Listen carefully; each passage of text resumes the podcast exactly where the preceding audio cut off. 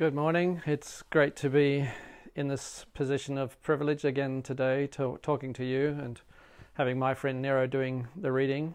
And uh, Nero read from the New Living Translation, which is great. And uh, I'm working mainly from the NIV. And it, the NIV starts off by saying, um, uh, for this reason. Paul says, for this reason. And I love that statement, and it really summarizes this talk tonight, today for this reason. And Paul had a definite reason uh, for uh, embarking, launching into the things that we're about to discuss today. And his reason was that he was reflecting on the reality of the faith of the churches, and particularly the church in Ephesus. The, the, he could see people had a genuine faith in Christ, and it was being expressed in the community of faith in the various towns and cities of uh, of the ancient Middle East at the time. Uh, this love, he calls it, this love for the saints, and that is the true expression of faith. That it, it gets expressed by the realization that we share something so wonderful and that despite our many differences, this that we have in Christ somehow or other glues us together and makes us a community.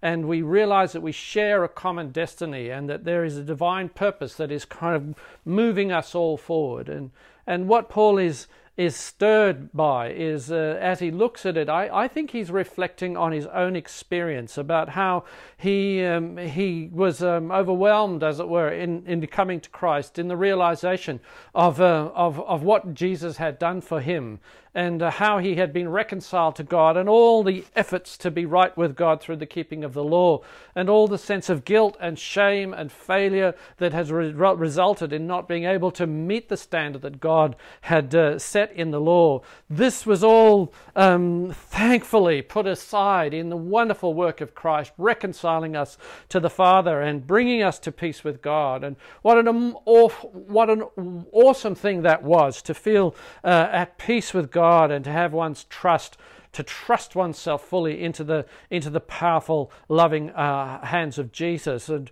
and to be in a community of people that shared that, that faith, that conviction. It was so uh, wonderful for him. And yet, when we look at the rest of what he's about to say to us in this passage, we can see it's almost as if there's a moment in his life when he's reflecting on why he's been called by God into this privilege. And, and this question, you know, what was God's reason? For what reason was I saved? Uh, was I called? Uh, why did he choose me? That that's the kind of language you see coming through in this early part of Ephesians that we, the church, are God's called ones. And uh, so he starts off this part of, of the letter with, for this reason. Um, it's a wonderful thing we're a part of. It's an awesome privilege to be in the community of faith. Um, but what is the divine purpose? What is the great reason in the heart of God for all this? And he says, for, for this reason, he, out of his own experience, he kind of speaks out of his own experience and he, he wants other people to enter into his experience and to see Christ with the clarity that he sees Christ and to understand the divine purpose with the same clarity that he has come to understand that's that purpose. And so he says, So I pray for you. I constantly pray for you. It's not just occasionally when I think about it, but it's, it's part of who I am. It's the very engine of my life, this, this, this conscious realization that, that, that God is doing something. He's doing something. His purpose is active. Oh, that people would see it and embrace it and, and, and, and serve it.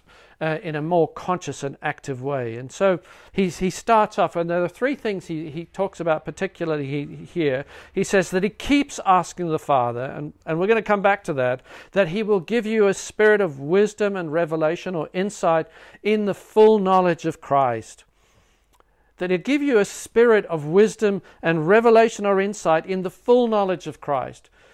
What he's saying here is He's saying that it's, it's, it's the work of the Holy Spirit in the very core of our being, in our spirit, where our motivations, where the, the things that move us and make us do the things and think the things that we do, that very core that sometimes is, is so unconscious we don't realize why we're doing things. And every now and again, you know, life will confront us and stop us in our tracks and say, Why did you do that? Well, why are you so angry here? Or, or why are you so afraid? Or why are you uh, so competitive? Or, or, or, or why are you so critical? Or on the positive side, why were you so generous then? Why were you so patient then? And we realize that something's moving us. And Paul is saying, that the full knowledge of Christ is to be there in the very core of our being as the engine that makes us into the people of God's purposes. And, and he's saying that's something that has to happen deep. Uh, and we've got to allow God, as it were, into, into the core of who we are, to, to, to work through the things that make us the people we are, to do, that make us do the things we do. And he's, he's praying that for us he's praying, you know, very often uh, when I reflect on life and I listen to people talk, um, they say things like, um, when things aren't going very well, you know, why does God allow this? Or, or you know, it was God doing this stuff, you know, the bad stuff? And, and, and the conclusion is, you know, very often given, the conclusion is, well, God is doing this to teach you something you know, to teach you something about yourself, something that needs to be fixed in you, or, or there's broken stuff in there that needs to be healed. Paul is saying, he's saying, of course, that does have to happen. But the purpose is not so much that he might reveal us to ourselves, but that he might reveal Christ to us. That we might see who Jesus really is, that we might see what Jesus is able to do in us and what he is currently doing in us. It's not that he's just fixing us, but he's, He's healing us and building us into what we were called to be as, as God's people, as, as human beings in the image and likeness of God. So it's not so much uh, that we need to see our imperfections when we're going through difficult times. It's we need to see His perfections. We need to see the perfections of His patience, and the perfections of His mercy, and the perfections of His grace, and the perfections of His love, and the perfections of His forgiveness, in order that we might be healed not by psychology, but by the Spirit of Jesus. We really need to know Him. You can see that coming through in so much of Paul's writing, where he, he says things like uh, everything else that I considered important, I now considered, and the, generally the translators say, as nothing or as lost. Paul was more brutal, brutal and frank. He said, as dung. I just love that. Well, in a funny way, I love it. Uh, but he says everything else that I thought was important, that people set as the crowning glory of their life, he said it's nothing compared with the surpassing worth of knowing Christ Jesus, my Lord. You know, to really know Jesus is, is this core, central reason why we have been called by the Father. He goes on to say, And I also pray that the eyes of your heart will be enlightened, in order that you may know the hope to which he has called you, the riches of his glorious inheritance in the saints. That in order that you might know the hope, it's as if things darken our insight and darken our minds and distract us so that we're not looking in the right direction and, and we find ourselves focused on things that don't last. Uh, that they last for a little while, but they don't satisfy in the end. And isn't that the story of the world we live in? People living for things. They've got a bucket list of things that are just events, experiences, and, and objects that they have for a while that, that satisfy that new car smell. You know, it fades and, uh, and Paul's saying, I pray that, that, that you won't have your, the core of your being darkened by these, these little temporary things, but that, but that they'll be, you'll be exposed to the light of Christ so that you may know the hope. And I was reading through Romans chapter 5, where it says in Romans chapter 5, it talks about the hope. And it says, and, and that hope does not disappoint us and uh, one of the commentators was making the observation that that that we sometimes think of hope as um, you know I, um, even as Christians, we think about hope as, you know, I can't wait for to see the mansion that I'll inherit in heaven, or I can't wait to see, you know, how cool I'm going to be, or whatever, as I fly around in my white dress, woo, all that sort of stuff. Whatever it is that you think of as the hope. What the commentator was saying is he's saying that this actually refers to Jesus himself that the hope is not stuff, it's not experiences. The hope is the person. All the sense of the future, all the sense of the value of the future is in the person of Christ and in the relationship we have with Him. He's the very embodiment of the fulfillment of the love and the purposes of God for humanity. And, and that's what He's saying here. He's saying that you might know Christ, who is the one in whom we have so much hope. and then Paul does what he does. He sort of musters, uh, musters superlatives, doesn't he? The riches of his glorious inheritance in the saints. And I did love the way in which the, uh, the New Living Translation uh, gives us the picture that God sees our future. He sees as He is investing in us, He sees how we are going to come through as gold in the image and likeness of His Son, and that we're going to be little Jesuses, as it were, more and more, and the divine purpose is going to be more and more fulfilled in us. Uh, uh, and um, Oh, what an exciting thing. He's just so looking forward to the end of this age when he can reveal the glory of what he's been doing in his children. And he so wants us to sort of get on song with that and to, to say, Yes, Lord, to what he's wanting to do. Open my eyes, enlighten me, give me an understanding of what it is that you are doing in me and through me, how you want to reveal Christ to my generation. I love that phrase in Acts chapter 13 that uh, we were reading this, in this morning's readings. It says, uh, David, after he had served God's purpose in his generation. There's David's reason, serving God's purpose. For this reason, here we are serving God's purpose in order that Christ might be deeply and fully known, because everything flows from that. The riches of his glorious investment in his people the inheritance. You know, inheritance is God's idea. It just struck me that He was the one who thought about inheritance, about what it is we leave to the next generation. When I think about my parents and uh, what they left me, I sometimes joke that my, my father left me an old hat and a walking stick.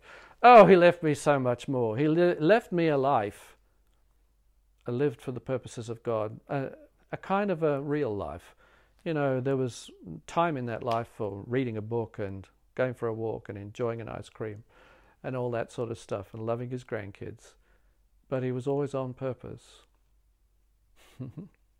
Thank you, Dad.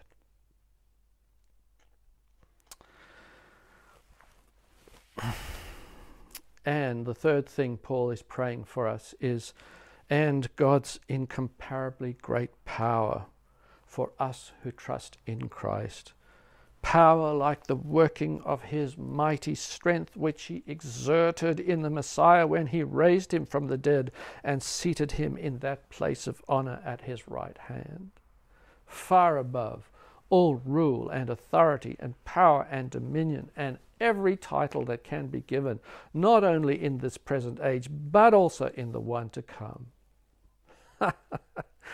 oh, he's saying, and he's praying that we'd be, we'd be quickened, we'd be made alive to the power of God, that the ability of God to live the life to which we've been called. We don't live it in our own strength. And He's provided power for us in the person of the Holy Spirit. Wow. You'd think he'd finish there, but he doesn't. He goes on to say, And God placed everything under his feet and appointed him to be head over everything for those he called out of the crumbling mess of human ideas and ambitions. The church, you, me, head over everything for us, bringing everything into order. We see this world so out of order. And you know, this is the thing that the scripture before we looked at last week talks about the way in which we receive the Holy Spirit as the earnest of that inheritance, as the down payment, as the guarantee, as the first payment uh, of that, the first deposit, So we get something of the purposes of God in us, in the person of the Holy Spirit. And the Holy Spirit, because we are who we are, uh, human beings, and we're very finite creatures, um, the Holy Spirit's got to work with what we are. But every now and again, what happens is we get these outflashings of the work of the Holy Spirit in us. We get an answered prayer. We get a word of wisdom. We get some sort of gift for somebody that we realize as God has given us faith for somebody in whatever their situation might be. And that little outflashing of the deposit that is in us that is going to be so fully realized as the full nature of Christ is revealed in us when we are changed and transformed at his coming. It sends a message that there's something more going on in us and in all God's people. And there's so much potential in our relationship with the Holy Spirit. And that's what, that's what Paul is praying for us. And you know, he was praying that because he really believed that God was listening to his prayers and God would answer that prayer, that that prayer had come from God. It was the Holy Spirit's word into his spirit about what he wanted to do, to do in God's people. And so he prayed it in the sure and certain knowledge that these words would be used by God to achieve the divine purpose in those that read them and believed them. And that's my prayer for you and for myself. God bless you.